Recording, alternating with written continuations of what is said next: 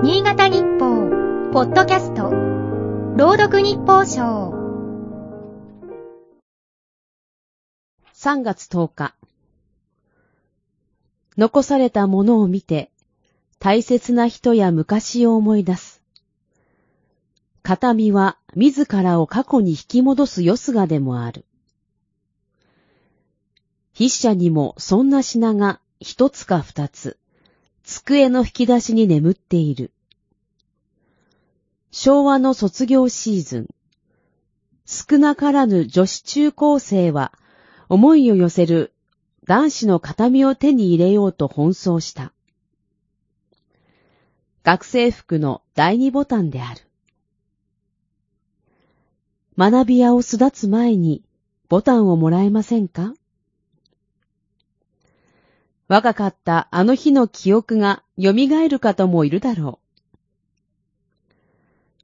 1980年代の柏原義恵さんや斎藤由紀さんのヒット曲にも、女の子がボタンを求める歌詞が盛り込まれている。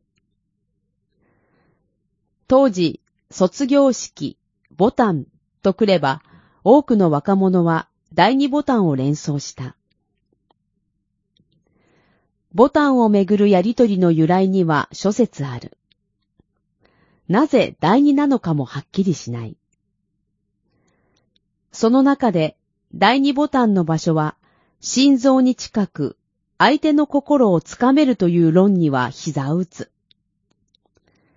好きな人のハートを射止めたいということか。戦場に赴くときに軍服の第二ボタンを思う人に託したのが始まりとの説もある。古い映画にもそんな場面があるという。根性の別れかもしれぬ状況を前に、ボタンを受け渡しする男女を思う。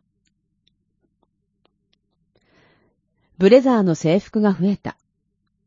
スマートフォンならどこにいてもつながることができる。青春の形見も不要になったと思いきや、20代の男性アイドルが雑誌で高校時代を振り返り、第二ボタンがどうの、といった甘い話は皆無、と語っていた。本人は無縁でも、周囲にはあったということか。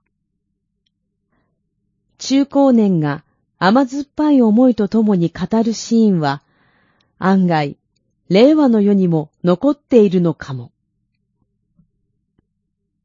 今日の日報賞は FM ニーツ、桐生純子が朗読しました。